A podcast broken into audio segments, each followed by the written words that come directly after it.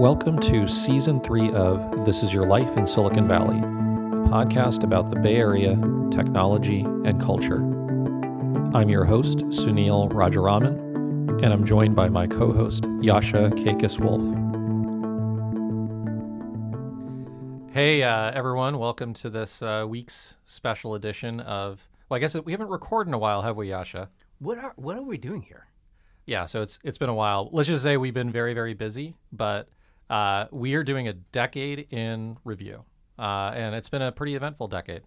We have two special guests with us today. Uh, the the very famous out of her basement Molly Wood, Hello. and the uh, the very prolific Antonio Garcia Martinez. Prolific in what way? I mean, how should we how should we describe you? in every way. Uh, lots of tweets and lots of kids, I guess. Yeah.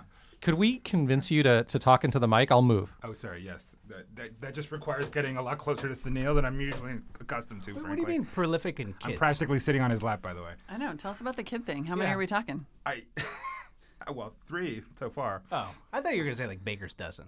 Uh, That's prolific. no, I, I'm no, I'm not that. Yeah, I'm not that irresponsible. All right, all right. On on to business, and uh, we're it is going to be very comfortable. And I'm already sweating, uh, but we have a whole decade to get through. Let's start. Let's start early in the decade, and you know, we're a culture podcast. We're not a news podcast.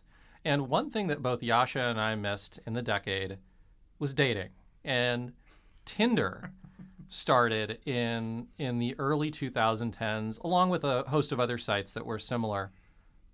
AGM, Molly, mm-hmm. thoughts?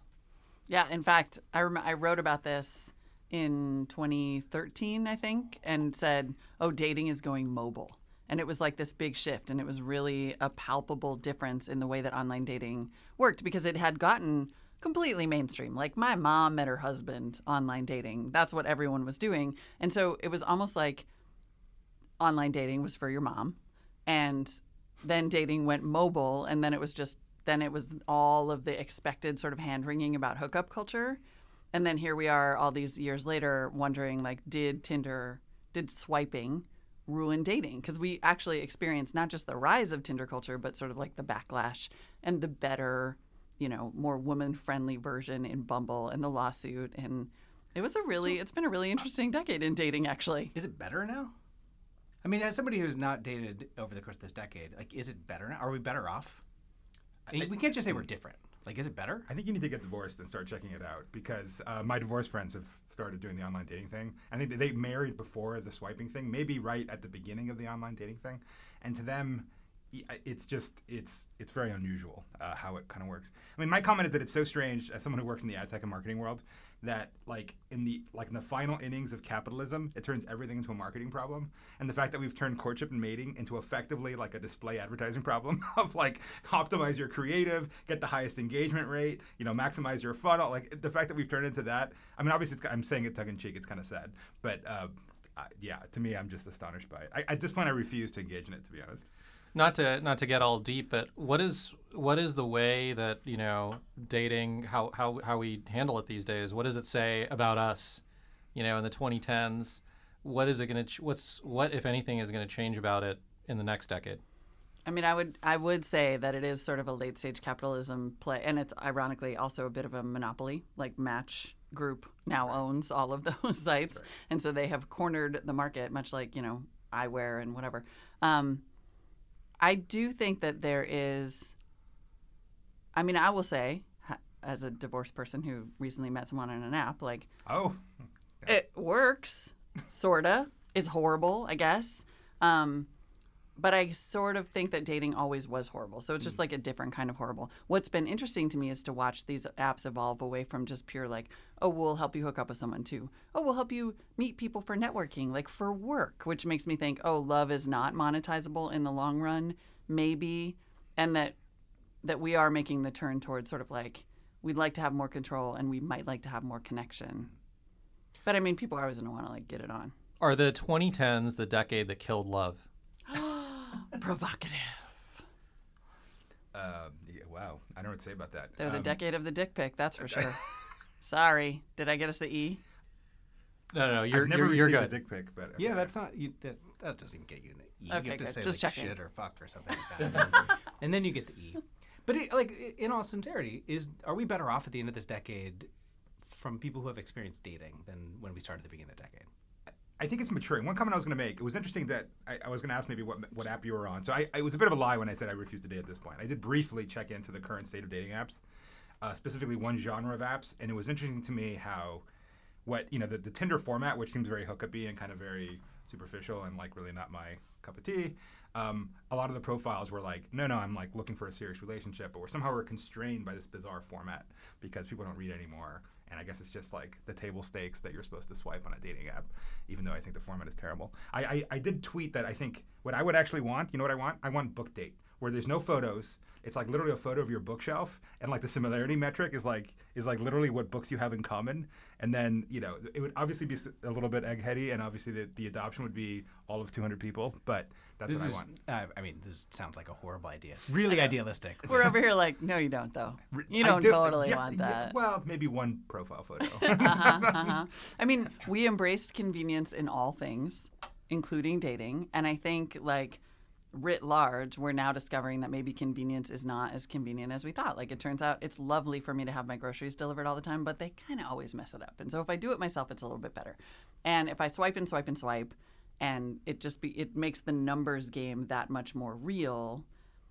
It's very frustrating ironically, I ended up meeting somebody who lives like in my neighborhood and whose kids go to the same school my son went to. You know, so it's I think there's a little bit of there's always serendipity and I wouldn't say that we're worse off with love. I just think that maybe the transaction cost got higher and a little uglier. so what does it say about our society though that it, it took a dating app and the entire internet for you to meet somebody down the street, right? It's little, with whom you had connections. Yeah? Yeah. Yeah, totally. Yeah.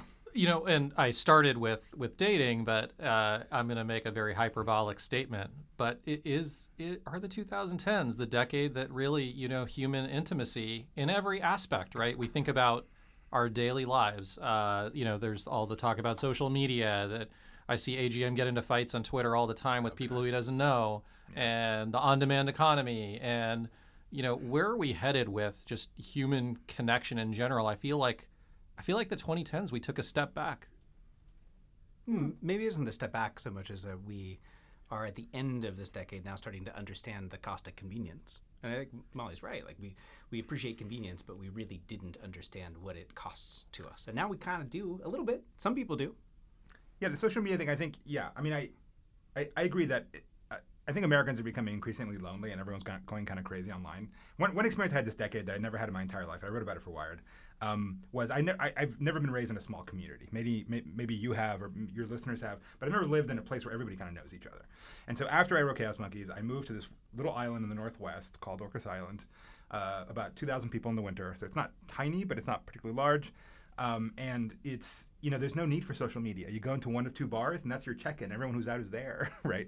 Every time you meet somebody, you have a basically an impromptu newsfeed update on everyone that you have in common, right? There's no privacy, by the way. Everyone knows everybody's business, right? Like who's the who's the the fuck up, who's the drug dealer, who's cheating on his wife or husband or whatever. Everyone knows everything. There's no privacy. There's no privacy control. There's no opting out, right?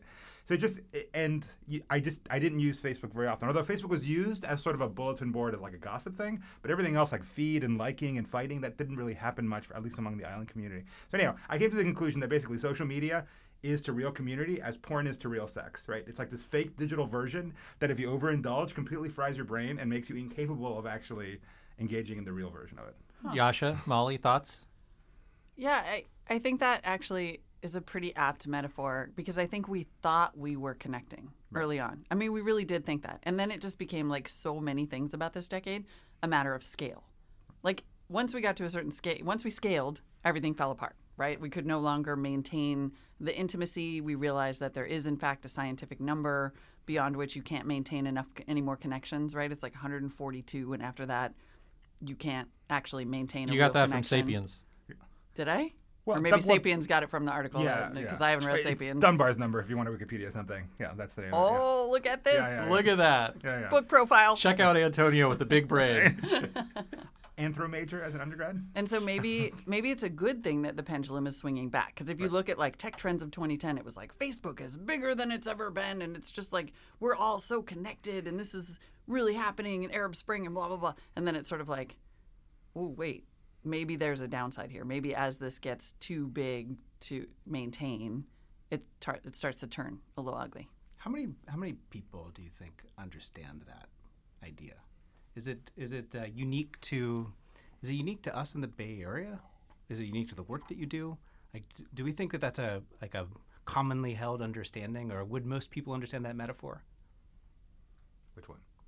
If we if we think about the kind of scale of social networks in particular and the loneliness that comes from them, or at least the kind of false appreciation of the connections that happen there, um, is that something that we're able to talk about here because of where we live? Is it unique to the Bay Area, or is that something that you think more people outside of the Bay Area are starting to grasp?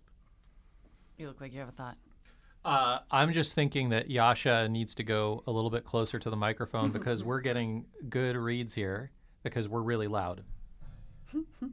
That's a good idea. And, I'll do that. And Sunil. Sunil and I are practically making out of this mic, so that, that helps too. Yeah. But it's nice. But I mean, but, but seriously, Yeah. the the Bay Area is a, a weird place, and sometimes I think we we have these conversations where it feels right, but is it just because we're talking to the four people that sit in this room who happen to all work in an industry where we've got maybe a different view in, into what's going on? So maybe, but I do think that some of this is borne out by business trends. For example, there is data that shows that daily usage on Facebook has declined. So there, you know, if content is king, people have increasingly found the content on Facebook to be boring, divisive. You know, it gets tired after a while. And so they migrated to Instagram because that was more interesting. Now they're migrating to Instagram stories because that is both interesting and ephemeral. Now Facebook wants to pivot to messaging because it turned out that all we wanted to do this whole time is just text our friends on some level and maybe send them cute pictures and videos. And so I think like I think the development of the tech and the and the business imperatives at a company like Facebook might support our premise a little. So Facebook and interesting. So Facebook and Twitter were the previous uh, decade, but let's let's and and you make a very interesting point, which is start of the decade. Instagram launches in 2010, Snap launches in 2011. In your opinion, uh, uh, open open question for all of you: Which of these companies, Twitter, Facebook, Instagram, Snap, or list other company, have had more the most impact on society, the most dramatic impact? Uh, You left out WhatsApp, which I found to be kind of a glaring omission. And Uh, Google. Uh, well, and Google, yeah. I think uh, many Americans don't use WhatsApp, and I think they don't understand that outside the U.S., WhatsApp is what it's about. And this pivot to messaging, part of it I think is cynical because it's obviously a smart privacy move. It's part of the reason why Zuck wants to keep it encrypted because basically he's not responsible for policing the content. But secondly, I have on good authority that much of Facebook's growth is actually in WhatsApp overseas. Um, and uh, like And I, I should have, I sh- you know, I have an India WhatsApp group with all of my relatives Exactly. there. The way they use WhatsApp is very it's different. totally different than what you imagine. Yeah, my WhatsApp groups is probably my, my most active social media use right now, other than Twitter, I guess. Yeah, I'm on several WhatsApp groups. Yeah. I did just see a chart that said that in the 2010s, Facebook, Facebook Messenger, Instagram, and WhatsApp were the top four most downloaded apps. All of them are owned by Facebook. So I guess by that measure, you have to give it to Facebook writ large, like the all caps one, the rebranded one. Facebook. So if, if you could uh, take away that fact that Facebook owns all of the most popular apps and probably had the most the most impact because of it, if you could choose which of the, the businesses or apps that were created in the last decade could have been the most impactful, which one would you have hoped could have been most impactful? Would it be Twitter? Would it be hmm. Hmm. Hmm.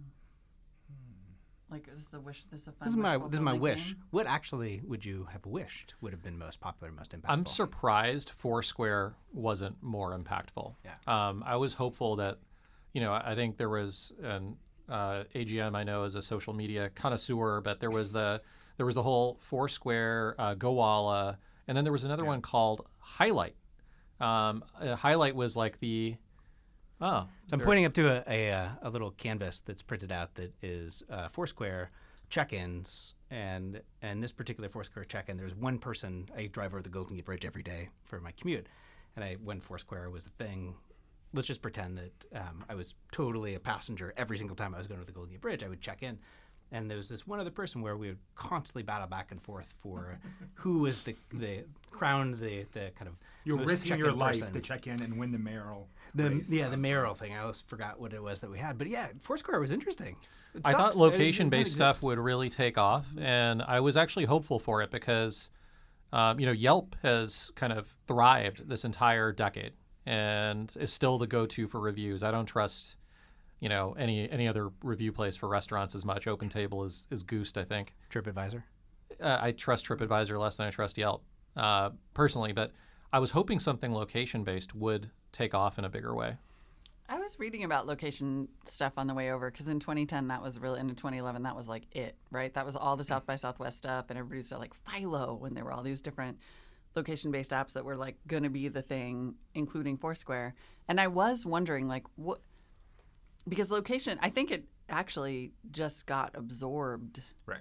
by every single service because yeah they all realize like location is paramount but at some point people are going to get creeped out by it so maybe we just need to abstract that out make it a little more invisible so that we can keep using it constantly without people being like hmm hold on murder Yeah, it became part of a bigger thing, right? Facebook bought GoWalla, which became Facebook Places effectively, and then Foursquare is used mostly by Twitter now, which is what you use when you check in. So one ten, you mentioned tech trends that didn't quite take off that you didn't wish had. So one thing I miss, I know it sounds like ancient history at this point. Remember Secret, the anonymous social network? I do. Yeah. I was so addicted to Secret, you have no idea. Like I used it more than than Twitter and Facebook at the time. I had high hopes for anonymous social networking. I get outed all the time because I guess my tone, for whatever reason, like literally the first comment would always be AGM. It was horrible. Like it would literally risk, rip the mask off from the masked, you know, ball. But I thought it was kind of interesting, and it's it's surprising to me that it hasn't really taken off, other than in the form of pseudonymous or anonymous accounts on Twitter, which. What do you think about Blind?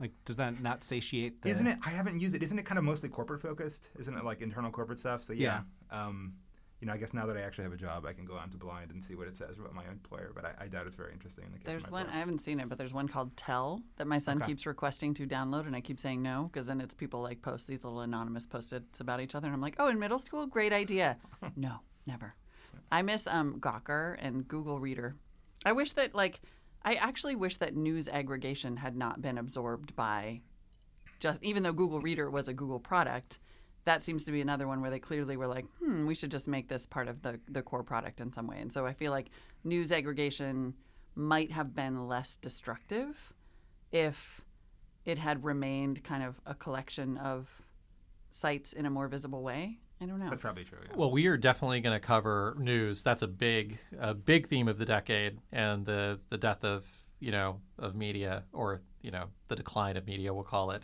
Uh, AGM will have some opinions on this. Sure we'll we'll get to it. Um, let's talk. Let's talk about Netflix for a second, because not not a social media company, but uh, uh, Netflix original series get introduced this decade, starting with you know House of Cards or Lilyhammer is the is the first one, uh, the Steven Van Zandt one.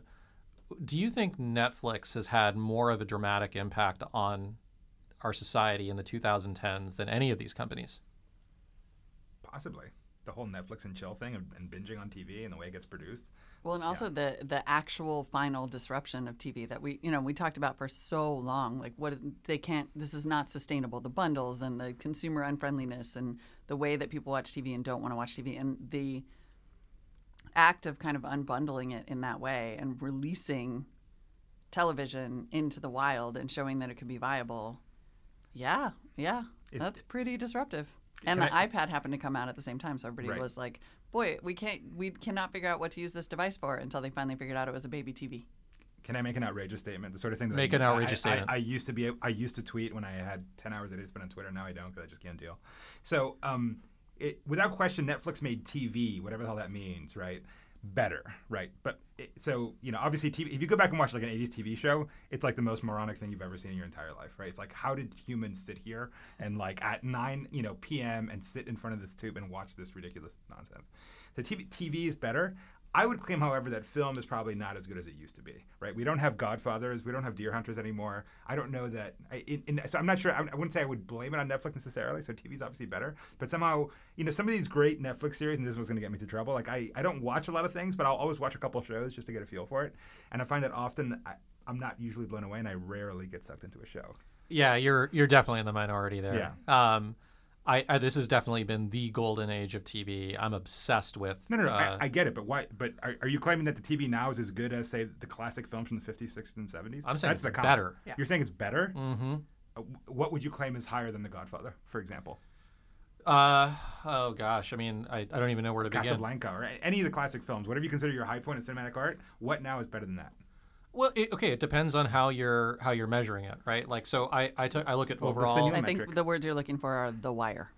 Well, The Wire. The Wire, uh, you know, from uh, so 100% The Wire, uh, my number one TV, favorite TV show of all time, but was you know the decade previous. It really was. I was Yeah. trying to remember. Oh, you're right, because it was like the the rise of smartphones and yeah. Yeah, so Okay, HBO fair. really, really started this, but Netflix built the built the tech that sort of you know brought it to everybody's house and really escalated the streaming wars. But yeah, the Wire, the Wire's last season was I think in 2006.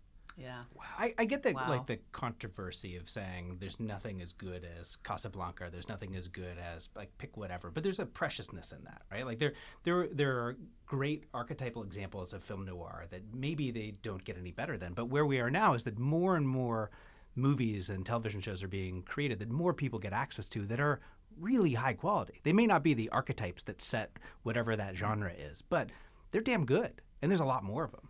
I kind of think about I think Netflix has been interesting over the course of the decade, but I don't think we really saw the split into TV kind of becoming what it is now until we saw some of the other big FANG companies start to get involved as well. I mean, Netflix by itself didn't do it. It was when others were like, "Oh yeah, we should do that also." And now we as consumers have, in theory, options. Although it's kind of a pain in the ass to get 18 different apps to watch whatever you want to watch, but it was really that kind of weird dynamic of the big monopolistic organization saying, "Oh yeah, we're going to do that also." That's really mm-hmm. driven a lot of consumer benefit or convenience. But there, I, I think I have a problem also saying that because I don't necessarily feel good about it.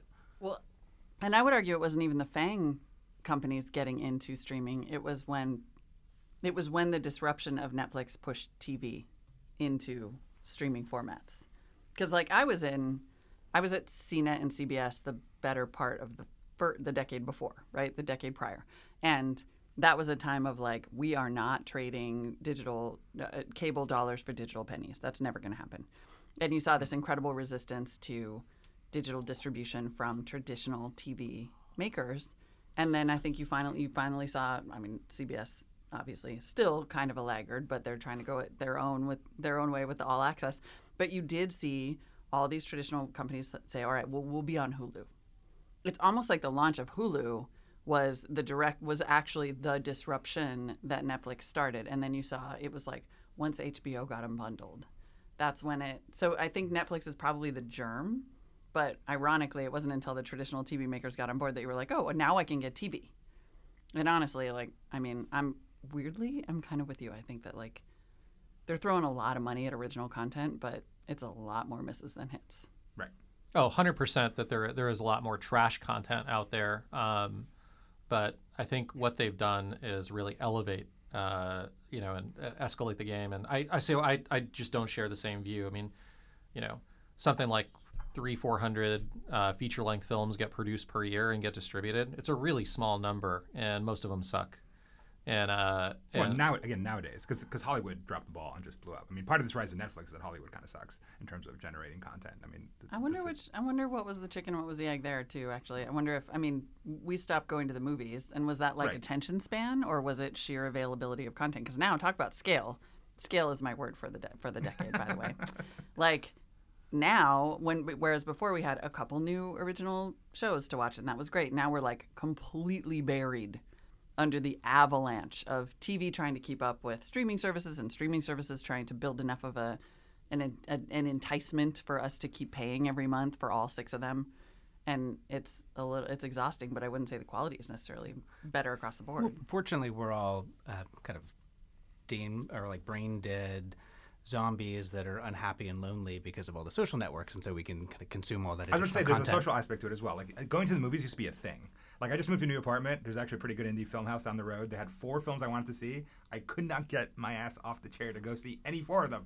Instead, I just like I, I subscribed to Disney Plus and watched The Mandalorian instead. There you go. Yeah. There you go. I just realized why I'm like hesitating at coming close to the mic and getting too close to you, Molly, because I had shawarma for lunch today, and subconsciously I'm trying to protect you from. I just had Yeah. milk, so basically my breast smells like Okay, good, good. That's what it was. So we're going to stay on this thread of content, and we're just going to make sure that these two get closer to the mic. It looks like AGM and I are, are trending louder. So for our for our listeners, um, if we're, we're I mean we're just two loud guys. Um, quality content. Let's we can't talk about the 2010s without talking about YouTube. So here are a few videos that you might remember: Gangnam Style, Rebecca Black's fr- uh, Friday. What does the fox say? Kony 2012. Anyone remember that that that thing? So, what are your thoughts on uh, on YouTube's effect on the decade? See, I was trying to remember when YouTube launched because I didn't want to make that mistake again about the the wire. But I would almost argue that YouTube was a bigger overall influence than Netflix as um, the thing that all the kids migrated to, as the origin of memes that in this decade got commercialized in a way that they never have been before. So, like influencer culture Instagram and YouTube, I think, have to share credit for that, and that is a huge deal. Bieber was YouTube, I believe, right? Yeah. Yeah. I don't, is. Are you framing it like uh, YouTube has been a positive influence over the last decade? Oh God, no. Yeah. Well, I mean, Why look, not? there are so many things that have been a positive and a negative, right? And this, I, I think, it's like we're at the point in the decade where it's hard for us to remember that there were positives. Um, what what we thought about YouTube in 2010 to maybe 2015 was like it democratizes media. It makes it possible for the Friday Girl, for Bieber, for you know various breakouts to become stars. It makes it, it makes it easy for anybody to get their message out. And then, oh my God, you can make a living on your art. That's incredible. And that was real. And on some level, that still is real. It's just that it's wrapped in a shell of Logan and Jake Paul and radicalization, which is a super bad shell. And the fact that you have to like go through that shell to get to the happy center of democracy, you know, democratization and commercializing your art is probably an unacceptable trade off now. So my YouTube use case is a little bit different. All I do, uh, uh, guilty pleasure of mine, late at night, I just watch Russian dashcam videos. That's like my only like. Those are amazing. they're incredible. Wait, wait, wait. I've Uh, yeah, yeah. you gotta. What is this? What? Oh my So- God. Yes. Yes. So in, in Russia, as I understand it, and I'm obviously not an expert, I could be totally wrong, but as I understand it, there's it's there's a massive trade in like insurance scams where people try to get hit or scam or like intentionally get rear-ended or whatever. And defensively against that, most everybody seems to have a dash cam in Russia. And given the nature of traffic and everything else going on in Russia now, things are captured that you just wouldn't imagine. It's like imagine, you know, ev- yeah. So th- that, Crazy stuff. that- like buses starting on fire and Right. bears and like or I like mean, when a big meteorite comes or a fight or God knows what. What do the two of seen you do? No, like what do the two of you do to know that that's a thing? I mean, I got it for my kid. It's two thirty. You just got back from going out. You're kind of tipsy. You're too tired to go to bed. What are you gonna watch? Russian dashcam videos, obviously. Yeah. It's it's You just amazing. want the chaos. Don't you know about Look at This Russian on Instagram? No. I think, it, I think it might be Look at This fucking Russian, and it's literally just an Instagram feed of like cr- cra- crazy Russian stuff. So I was gonna say that's. sorry, that's that's my one weird use case. One thing nobody mentions because we're all so into the media thing. YouTube has completely changed instruction and education and man- Yes. manual trades. It for weird reasons. The past three years, I've been like homesteading this kind of like prepper off-grid compound thing in this island that I mentioned. And so, like, how do you slab a table? How do you build a cabin? How do you you know, how do you clean a composting toilet? Like all these things, these how-to things, you can just go and see like a world expert just go and do this thing. Or how do you change the motor on your bloody blah when you're kind of trying to be self-reliant and do things that you don't really wouldn't do? it's just such a treasure trove of it. Like how would you do it otherwise? Or Right. even things like Khan Academy. like Right, Khan- I. I mean, I I cannot help my child with his homework. Yeah. Right. Like the new without math stuff's Khan super hard. It's really hard, but uh, but it's all but it's all there. So like, I think if this decade is a little bit, you take the good with the bad, and s- Yeah. it's scale. It's a scale thing, and incentives. So eventually, we are going to take this to a very Silicon Valley specific place to our listeners who, who care who care about this stuff. But let's let's keep going down this this media thread for a little bit. Uh, Vine Vine rose and fell. Uh, that that would be one that uh, people maybe maybe hoped would I'm succeed. pouring a little out. Yeah. Pokemon Go, uh, 2016. Can we 2016. That feels so much more recent. 2016 Pokemon Go, uh, and it was our first look at what augmented reality could be like. Uh, any thoughts on Pokemon Go? No. So many thoughts on Pokemon Go. oh, did, haven't I told you about my quest to be the last adult still playing Pokemon Go? Uh, Because I am. You know, but it's funny because it was as it was a, a complete victory as a game that took people out into the real world. And that was really remarkable. And it was sort of genre shattering because people were like gathering in parks and doing these community things and like walking off cliffs and getting hit by buses. And there's always a downside. As an augmented reality experiment, experiment, total failure. Everyone immediately turned that off. It chewed up your battery. It was really hard to catch the Pokemon that way. Like it just was. I don't know of anyone who uses it in augmented reality mode, and yet it I think still is a real groundbreaking game in terms of locations and and and just I don't know walking. It's a game that you get rewarded for walking. Like it's a great parent game. how about how about this? Let's pull on this thread a little bit. Uh, biggest flops of the last decade. Sunil. Biggest flops. Yeah. What's the biggest flop in your mind? What do you remember as the biggest flop of the last decade? We're talking Uh, about tech generally. tech generally. Um, I think of that. I uh, my mind is fixated on that payments company started by that Stanford kid that was alle- allegedly going to be huge. Clinkle, Clinkle, Clinkle, Clinkle. That was that was our first. That the reason I'm zeroing in on that. I don't know why that's the first thing that popped into my head, but it was our first look at like kind of, uh, in a way, right, uh, a villain founder. Like he was he was cast as a villain from the very outset, in part because he was he was a young Stanford graduate. He had raised a bunch of money, I think, from some top tier investors, and people zeroed in on that story. And I don't know, I don't remember what the product was. Maybe you do, uh, but he he raised like 25 million pre-product, some number. We don't we're not fact checking here.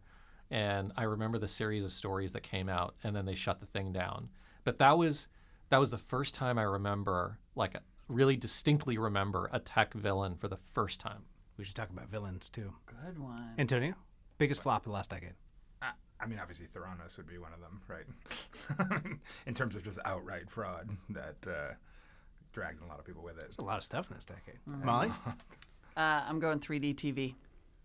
Ooh, is that even a thing? Was that a thing? Yes, that was a thing. Oh well, I mean, it was a thing that TV manufacturers tried so hard to make into a thing. And I mean, for the almost the first half of the decade, it was like 3D TV this, and it's going to be that, and it's going to be like slightly curved. And I would say, almost in a way, the idea of the television as a high-end mm-hmm. object that lived in your home that you gathered around is what completely went away because TV just scattered, scattered to your devices, scattered to various apps and services, and meanwhile, these poor TV manufacturers who now, I mean, uh, it, the TVs you could buy for twenty five hundred dollars even three years ago are like two hundred and fifty bucks at Best Buy right now, and they kept insisting that you should have this like movie like experience at home. And maybe even wear glasses, and it was like, oh, mm. peanuts. Oh, 1950s. No. That's my biggest flop. I, I still think about Google Glass Yes. and what happened. Oh, with that. yeah. and like just the sheer astounding amassment of hype around it, and just what a total. That was this decade. And that's part of the AR flop, effectively. Which leads us to the mm-hmm. VR flop, which is another flop. VR is perpetual technology of the future, right? Like this is the year of the Linux desktop and VR, right? and yet, and yet, I think you also, I mean, it's late in the decade, but I think you got to throw self driving cars in there as a little bit of a flop of the decade. I mean, Sort we of, really thought we were going to have them by now. Like, I know people who were like, I'm going to hold off on buying a new car because we're going to have self driving cars any minute now. And then all of a sudden, around last year, they were like, if it snows, Yeah. the car can't go. we didn't think of that because we're all in Palo Alto. True story. That's incredible. um, yeah, yeah. I uh, I think we're still another ten years away from it from it happening. so my last reported story for Wired was actually autonomous vehicles. I actually raced autonomous vehicles on a racetrack as part of like the, the gag of the thing. But it, it Was it in your prepper colony on your island? Most interesting man in the no, world? no, no, no. It wasn't. No, it was Thunderhill north of here. But um, uh, I, did, I did manage to have a crash in the car actually. Uh, the the self driving. Well, not a crash, but it went off. It went off the, the trail.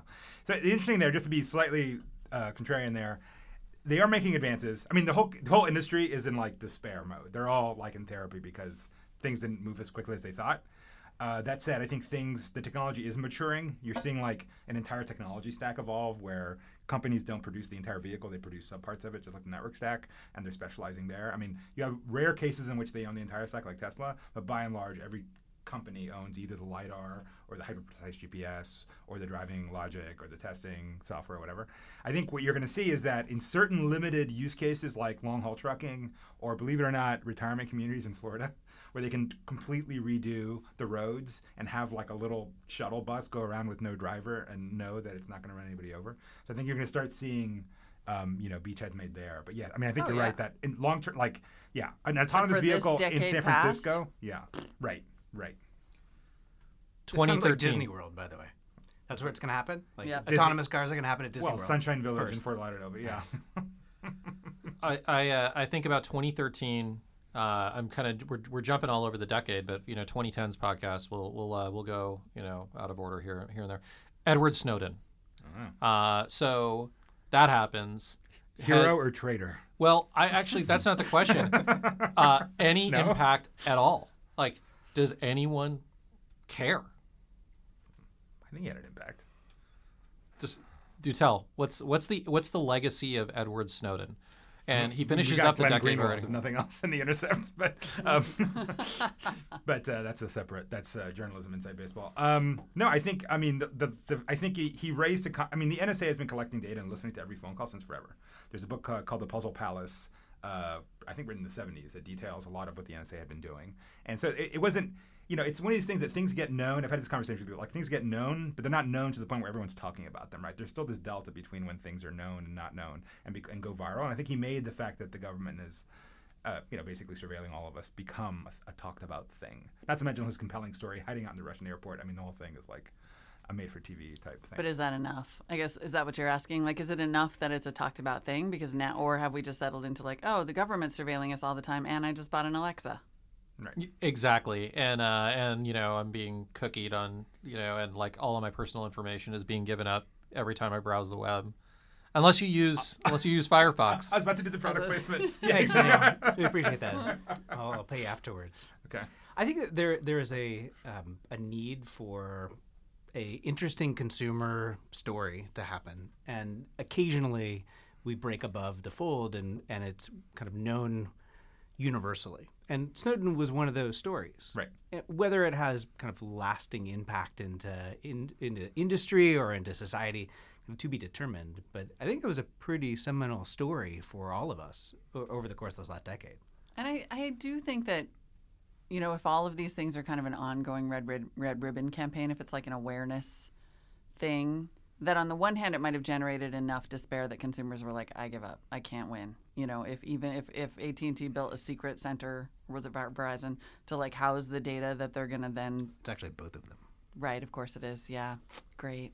Um, some despair came in, but I also think that you probably then did see more of an interest in something like WhatsApp, and you did see Apple say privacy can become a selling point for us, even if we're making up a fair amount of what we're branding as Yeah, privacy. no, it's it's true, and Apple Apple stock prices reflected that. However, I mean we've had a huge run up, and even I mean Facebook is doing well; it's held strong despite all these you know alleged you know federal investigations that are going to take place. I mean I think they're close to 200 a share now, right? Yeah. Uh, and Google is doing just fine, and so the uh, the backlash hasn't been. Well, I mean, felt. let's be clear. The stock market is the ultimate representation of a healthy and successful company.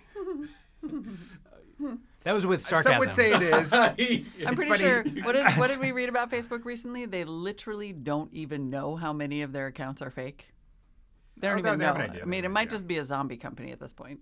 But yeah, I s yeah. So the New York Times did this whole decade retrospective that said how tech lost its way, and then I went and looked up. I almost tweeted this and looked up the, sh- the stock price of all these tech companies. It's like, if this is lost, I don't want to be found. This is amazing. Are you kidding? Tech has been going gangbusters. The, the mere fact you do a ten-year retrospective means that tech is so at the center of the national conversation in a way that it wasn't before that it's worth your time to go and shit on it. Right? Like that's the whole point. Uh, like they, they didn't have a you know a 2010 the, the decade that tech did whatever thing. They just didn't care.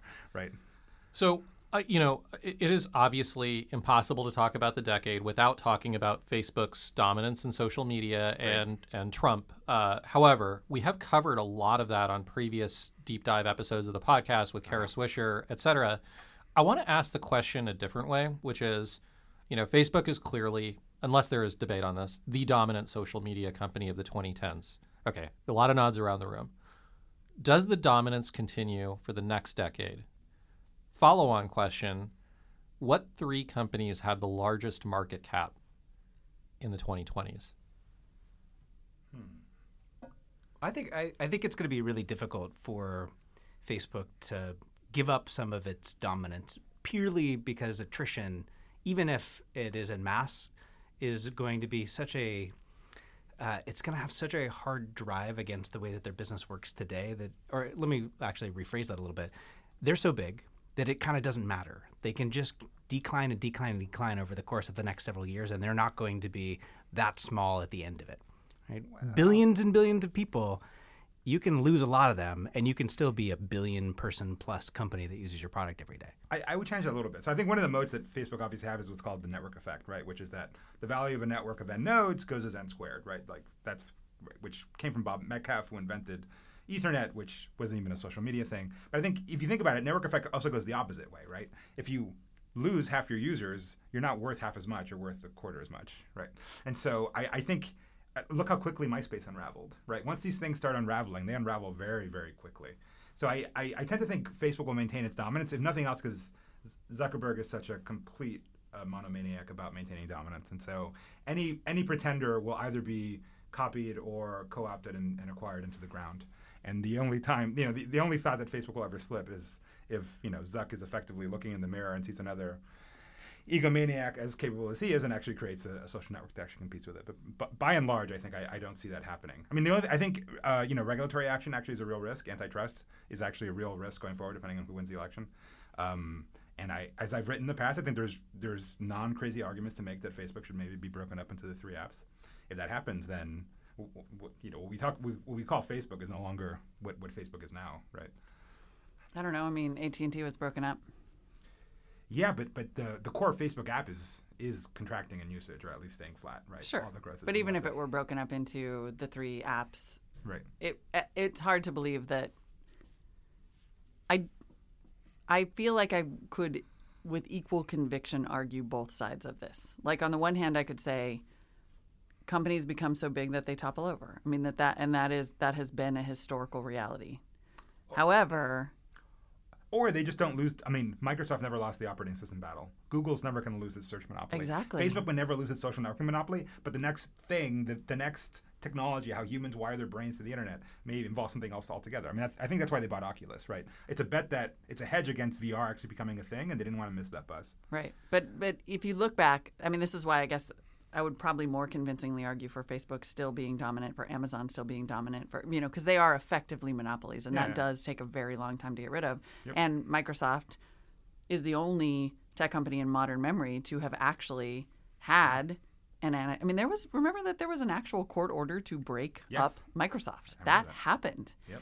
and they you know managed to wiggle out from under it but even having missed mobile like even if you could ca- even if you could take out one leg of the ATAT that is Facebook the other three are going to keep standing like it's just a really unstoppable beast and Microsoft is depending on the day still the most valuable company in the world Molly, top three most valuable companies in the 2020s, tech companies. did you see me trying to dodge that I tried so hard to dodge that Try, uh, yeah. Let's Yeah. let's let's hear it.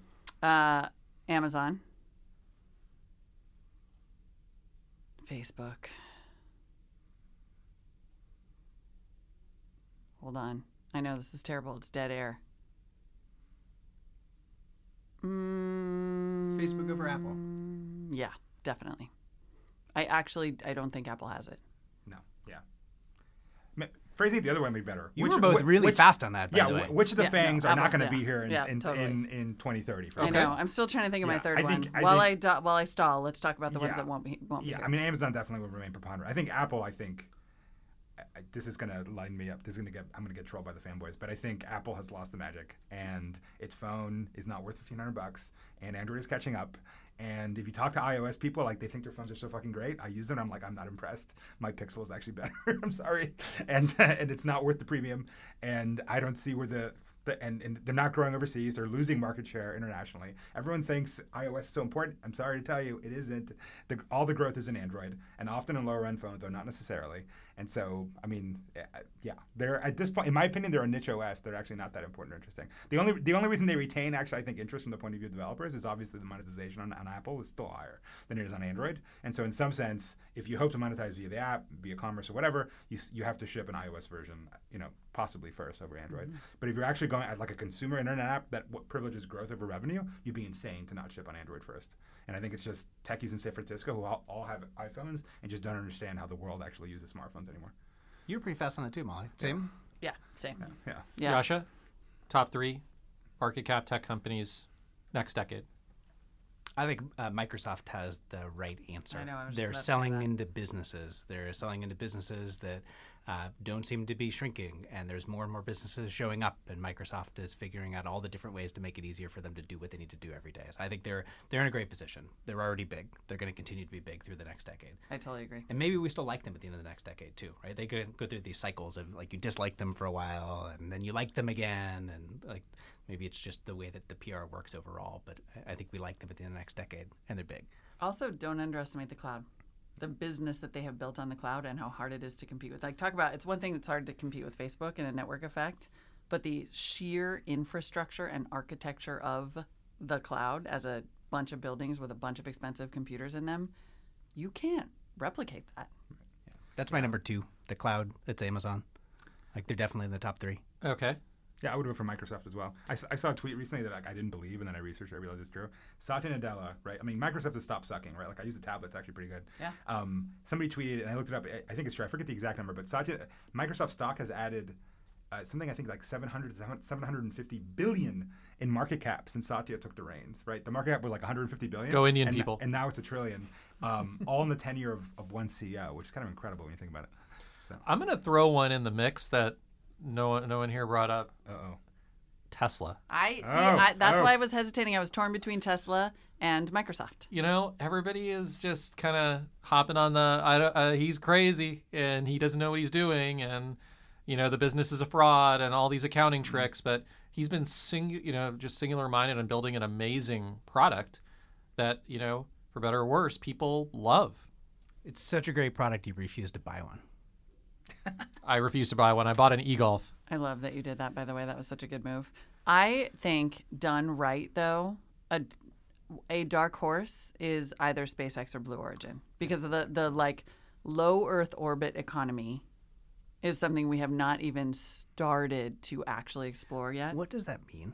Just like the ability to send stuff to space and bring it back, the ability to do satellites up there, the ability to, I mean, Jeff Bezos is talking about moving manufacturing to space as both a climate move, but also like things that you can build up there more cheaply without having to worry about environmental impact or resource extraction. And the, like, you know, I mean, we are only seeing the constellation of satellites that provide internet to the ground. Like, there's so much usable, no pun intended, space up there. And there's asteroid mining, which is as we like this rare earth metal story is going to be huge in the next decade. The fact that like I don't know why it's not a bigger story that children in the Congo are dying building iPhones.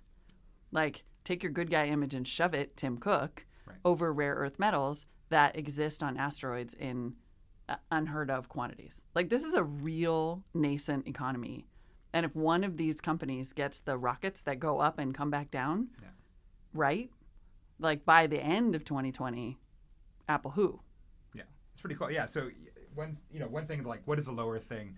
Just there's this one like open source format called Minisat, which is like these mini satellites which are 10 centimeter cubes, and they're they're relatively it's almost like Raspberry Pis. They're relatively inexpensive. Like literally some high school or college groups have constructed these things. But the biggest gating factor is the launch cost, which is still you know tens or hundreds of thousands of dollars. So they actually got that cost down. You would be able to like you know, you and me would raise a little bit of money and create a new satellite, that did their new thing, and put it into orbit. And like we have access to space in a way that now is unthinkable. So I think it'd be kind of cool. Also, I think it's super cool, but I like Star Trek. It's so. super cool. Oh, it's super cool. Time just flies with you two. We have so much more to cover. So Okay. uh, we're going to spend a few minutes on journalism and media. oh God. Uh, and so, I thought I'd love that world. uh, and, and kind of positioning it for the future. But the 2010s will be remembered as a very, very bad uh, stretch business wise for, uh, for journalism. And so we saw the shutdown of, of many, many newspapers. I mean, down to even things like the beloved Village Voice in, in New York City. And so, you know, what uh, I guess how would you describe the decade in in media, and what does the future hold uh, uh, next ten years? What does it what does it look like for media? By the way, you mentioned the Village Voice. Just side note, I described the Bold Italic to someone, a New Yorker, as the Village Voice of San Francisco. I just thought I'd butter your muffin by saying that. Wow. Oh well, that's I, I, I appreciate that, but it's Muffin, it's, butter. it's, it's now a, it's now a medium publication. Oh, is it? Yeah. Oh, shit, I we- forgot you sold it. yeah. Oh, whatever. Because oh. consolidation was I- kind of a thing Uh, right, in the I got it, decade. Got it. Okay, sorry. Okay, I didn't mean to throw a loop into. The Oh the no no question. you're fine you're fine that's good. Okay, I'm, I'm glad to be I'm glad to be out of the media game other than podcasting. got it. Uh, so, thoughts? I mean, podcasting is also a story of the decade. Oh, I mean, yeah. it's weird because you really did see the tragic death of newspapers in the 2010s, and that was that was somewhat predicted. It was still horrific to watch, but you saw like a crazy boom in digital media. I mean, you saw venture-funded companies popping up left and at left and right. Like journalists were actually getting hired like crazy. Now we're seeing that contraction, not surprisingly. But I feel like so much happened. It's easy to sort of focus on the lost newspapers. And look, that is important. The death of local news will haunt us for decades. think like, so? yeah, not catching a corrupt politician in city council before that guy runs for president is a problem. Hmm. Like, it's the oversight of our local officials that actually keeps corruption out of the national pool or the state pool or even keeps our schools running. You know, like, I, I actually do believe in the extremely valuable service that local journalism provides in the oversight. That said, like you had the pivot to video, you had the rise of podcasting, you had a, a type of storytelling. I mean, then NPR came along and was like, "We invented it." I invented it. 2005, people. Adam Curry gave you the container. I gave you the content. I'm just saying, but I think it was actually. I think the 2010s were actually very interesting for media in ways that we're gonna just see continue. So that's not horrible. I mean, that's not. I don't think it's horrible. I think there were like a lot of I mean, I think like there was a content explosion. And if there is a need for content, there will be businesses. Yeah. I do. I do um, really appreciate your point about local journalism and the importance of it, and how we've found a way to completely defund that. Like the scale that we're at because of this decade has made local unbelievably hard to sustain. Dep- It depends where you go, right? I mean, I think, yeah. We're not talking about Orcas Island. I know what's, There's what's happening two on the newspapers island. Orcas Island, actually. Two. that sounds right. Wow. you have local newspapers where you have communities that are involved in their government, and you have local businesses that, that and they have a unique audience that they can sell into. But I agree that's relatively rare these days. But I, I think there'll, there'll be local newspapers around. I don't know. I look. I, I don't think the end of newspapers is the end of democracy. I think it's just it's the it's the end of one intermediary, which was the newspapers sort of monopoly on distribution, right? Like the famous quote from Benedict Evans that newspapers thought they're in the truth business. It turns out they're actually in the printing and delivery business, right? and once they, you didn't need that to get a message out, it turns out not that many people are willing to pay for truth, as it turns out. And Right. so, We need a new container. right, right. And the fact that newspapers, I mean, I think some like the New York Times will actually will migrate to a subscription model. Like they can actually, or the Economist can actually convince them to actually spend money on content. That said, at the end of the day, the customer always gets what they want. Um, you know, I think it's one of those overlooked pieces of American journalistic history that what we now consider to be the, the both sidism, the objective, like all that, what we consider modern news coincided with the rise of modern mass market advertising, right? And to the extent that those newspapers no longer have access to those advertising dollars, i.e., they can't pay the investigative journalist to sit around for two years and investigate some some some politician, because at the end of the day, I'm sorry, the average person is not going to pay for that. Then that kind of goes away, right? And that you know, it's not a journalistic birthright. I think just what journalism is just changes a lot. If you go back and read 19th century you know, newspapers, they're very different from what they are now, and you know, uh, it's anyway, I think uh, it's it, it'll be a different world. But I think a lot of individual voices rise up, like this podcast or others, that before you would never have. Right? I mean, I I can't even name who the hell is like a network anchor, and yet you know, Rogan is Rogan, right? And various podcasts that I follow have more impact on me than any any mass market media will ever have again. I do think that the cost of production uh, decreasing in literally And every medium is, right? is unbelievably awesome. right. So, Neil, you uh, bought and sold a local journalistic enterprise. But what's your take? Media tycoon. yeah, yeah, yeah. Uh, no no Hearst, such thing. Hearst.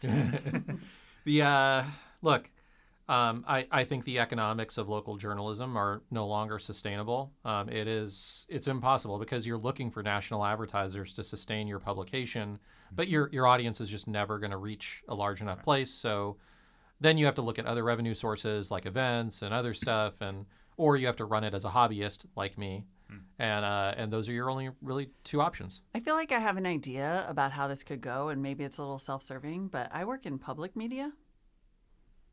There you go. And not that many years ago, I found, and, and I mean, look, I also do a Patreon funded podcast. Like, I think we will start to have a conversation about the role of citizens, whether it's taxes or fees or some kind of public media contribution. Like, there was a story a few years ago. I'm not sure if you could totally say that with every the same today, given Brexit, but the countries in the world with the strongest democracies happen to be the countries with the strongest and most vibrant publicly funded media because the incentives are what pervert the news.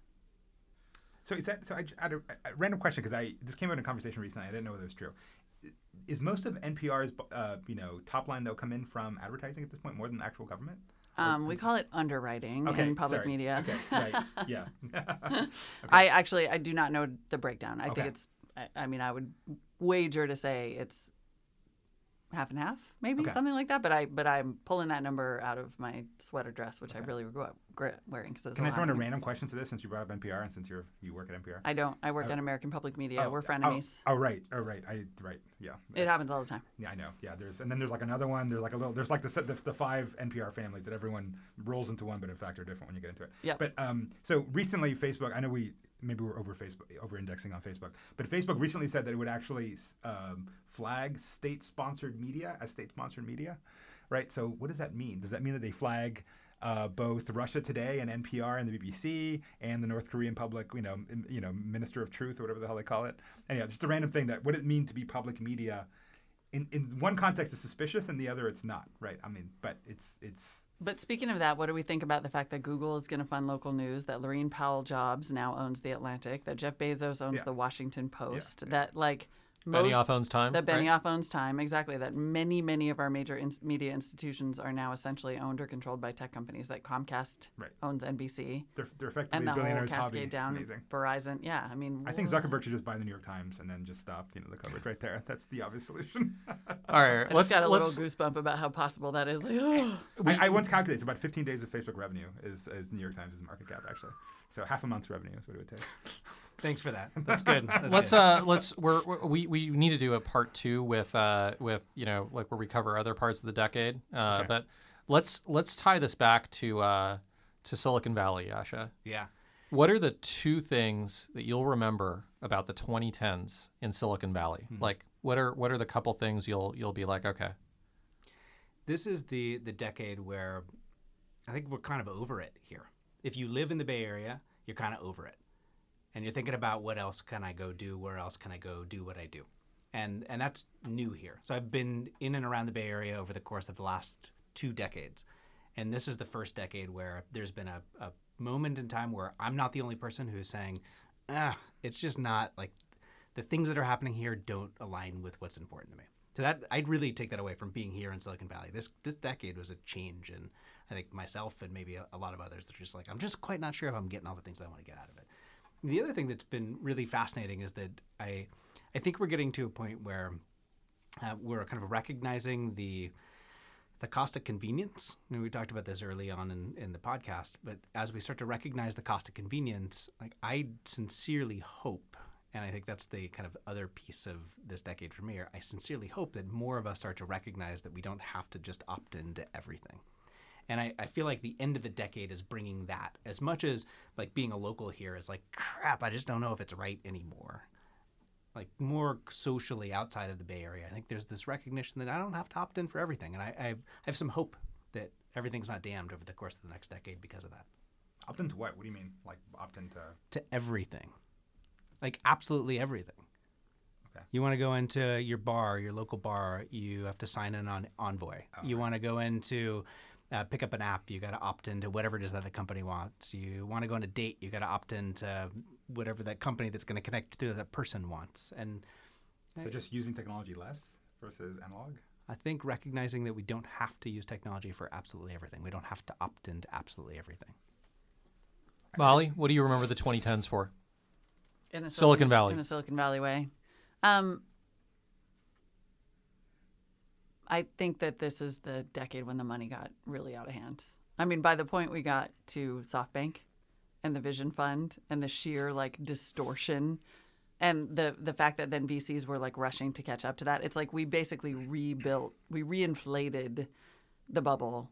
I think it I think it also coincided with kind of like if this is the decade where software did eat the world, where we did really realize that a company could write code once and sell it a million times, like we had, this is the decade where that was internalized and funded appropriately, right? And everybody wanted to be in on the marketplace business, where it was like we wrote a platform that connects people in the real world, but we have very low overhead because we're just the marketplace. Give us bajillions of dollars. I think like you just started to see this kind of just banana pants money and that that then i think contributed to sort of i don't know that, then it was a, then it became a thing uh, then it became scale then it contributed to the sort of the decline of goodness because it was like it's all about cashing it's all about cashing out the incentives were just like they just the funnel narrowed so all the incentive was like money money money money I'm going to ask AGM a different question. Uh oh. I've already prepared the answer to this question. Well, you can answer that, but Okay. first half of the decade, it feels like people love tech. Yeah. Latter half, people turned on it. Yeah. And we didn't even talk about on demand. We didn't even have time. Uh, Uber and rise of all that. But what is your what is your take on first half versus last half? Well, my answer was, was going to be I think the to me the remarkable thing about the decade is that tech became like a central story. Like tech used to live on like the technology page that let's face it, if you're not in tech, nobody read. But now it is like the front page thing. Like I follow Mike Isaac. Every time he gets a story on like 1A, he posts it. Like he posts a lot, right? So these stories became the central focus for a lot of things. And I think, in my opinion, now that I'm on the techie side of the divide, right? I've got two hats, like the journo and the tech hat. Now I've got the tech hat stuck on my head. Um, I think it's the first time tech actually started seriously challenging the sort of media and financial power of the New York City and DC elites, right? Before it's kind of a cool story. Oh, these geeks, you know, this whole upbeat. Oh, look at these crazy little geeks. Look at the free food. Look at the Google free massages. Whatever. It was like a joke of a story. Now it's like, wait, shit. Now they're upending the way this country's been run for the past 30 years. They're supposedly throwing elections, this and that. Like the story completely changed around tech. And I think tech itself, I think wasn't quite ready to make that shift. I think that, you know, this San Francisco has many pluses. I think one of the things is it's a little bit self-absorbed and doesn't see much outside of that bubble. Doesn't doesn't look towards the East Coast and, and think about what it means in, in the greater whole. I think it wasn't ready, ready to make that transition, but I think that's that's the jump. That tech is now the main story. Now it's it's center stage, and it wasn't before. And, I, and for whatever reason, that has implied the animus that you've described, which is everyone is kind of against tech now. Um, it, it, and I think a lot of that is a little trumped up in my opinion, but um, pun intended. But uh, yeah. I'll remember it as the decade of the cultural divide. I feel like that too, th- yeah. the the bifurcation of society. I mean, we started, uh, you know, Obama, then we went Trump. Yeah. We started, uh, you know, like there, there's just all sorts of interesting stories, some positive ones too, like same-sex marriage and just all all of this, you know, progress. But on, on the other hand, you know, there's just an equal counterweight uh, to every movement, and so that the cultural divide being fueled by technology in a way is is a big central part of the story. I feel. Yeah, a lot of techies, the ones that I'm in the you know the private WhatsApp groups, they're not tweet what's in here. Um, look at it as like a culture war between New York City and DC elites and the tech now. They see it as like this is a fundamentally irreconcilable divide. These people will never understand us. We're always gonna have to deal with them because you know they've got guns and we can't make them go away. And they're they just don't at some deep level they don't they don't want to play ball with this East Coast way of looking at the world. It's the decade of both sides. Yeah, the two-sided decade. What's uh, uh we're going to close out with one hot take on the 2020s. Uh-oh. Uh, like what uh what's uh what's what's one hot take you have in the in the decade ahead? All right, I'm just gonna do this because it's sort of like if I bet on it, I'll It's win a bajillion dollars. No, it's you know like you might as well bet on the long shot. I think Mark Zuckerberg is gonna resign in the 2020s. What? I will take the other side of that bet any day. He will be taken off that campus horizontally on dead on a gurney. All right. Not otherwise. I'm just, but I'm I'm planting hot that take. flag because I if mean, I turn hot out to be right, then it's a boiling hot. yeah. You should, well, you should short Facebook stock because Facebook stock isn't like plunged. I'm not allowed to do that. Oh, okay. I think uh, Bill Gates runs for some public office. Oh. Maybe it's like Washington governor first, and then maybe a run for president in not 2020s, but on. Yeah, you go first. man. Hot take on the 2020s. Uh, I I think two of the FAANG companies are gone. By 2030. Really? They're For done. reals? Which one? I, I, I don't know, but I wanted to I wanted to give a hot take. I think two of them are are out of existence. There is no, No there is pressure, no no FAANG pressure. at the end of uh, at the end of the 2020s. Clearly Apple. I think some. I think finally, um, you know, regulation will catch up to a certain extent and hinder uh, the ability for a couple of these companies to grow in a major way, leaving the window open for uh, competitors. And so I think the 2010s really solidified the status of the FAANGs. Uh, I think the 2020s will be about undoing that. And I think there's enough bipartisan backlash against these companies that somebody's going to do something extreme, and it's really going to hinder a Google or or somebody like that. God, we didn't even talk about China. Part two. Mm-hmm, mm-hmm, mm-hmm, yeah, I don't know if I have a hot take. I just one hot take I guess is that I, I don't see.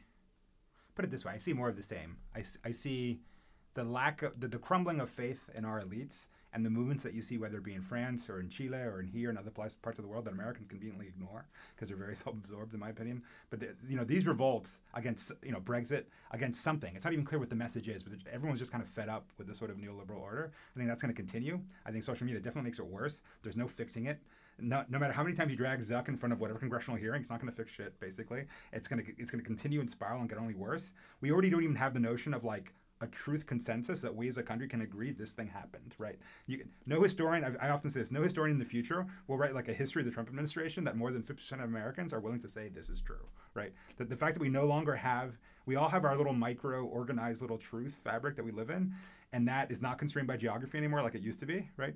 Um, I think that's gonna there's gonna be more of that, and it'll reach a breaking point, just like after the printing press, the Reformation happened, and there was the, the, the sort of a colossal revolt against the existing order. I think that's gonna happen in the in the 2020s for sure. Your apocalyptic view of the future, I think, is really a fantastic advertisement for the Cybertruck, which probably goes back, Molly, to you saying that what? The what? Tesla's going to go nuts Oh, next the, decade. The Cybertruck So true. with the not so rock-proof windows. I'm gonna get one right now for my prepper bunker. Well, I'm going to close out on an optimistic note uh, and thank our two guests, uh, Molly Wood and Antonio Garcia Martinez. Um, we had a we had a good we had a good decade run here. I'm going to have another uh, hot take, which is I think this is the decade where Silicon Valley finds its way again, and uh, we have uh, we have a, a recession, and a lot of the uh, a lot of the the people who are, are who are in this, you know, for the gold rush town aspect of it, shake out Yep. and we find our way again. And I actually think Silicon Valley will be a better place at the end of the 2020s. And can I suggest the path that Silicon Valley did, could take to redeem itself? Climate. Build that technology. Help us survive. I think that would be a that would be a great story. So let's let's let's track that. We'll do this 10 years from now. Uh, we'll all be a little bit older, and we may not have this room anymore. But uh, but Well, we know that uh, 10 years from now and today, Sunil, you're going to be having your next decade birthday. I mean, that's so exciting. Sunil's 40. That is such a that Cat's was out of such. bag. A, I can't believe you timed your decade milestone birthdays with the turn of the decade. Like, you, good job, you yeah, fetus. yeah. you. Okay, so with that, we are going to end this podcast. but uh, but yeah, thank you, thank you all. Uh, we have to do a part two, Yasha. Consider it done.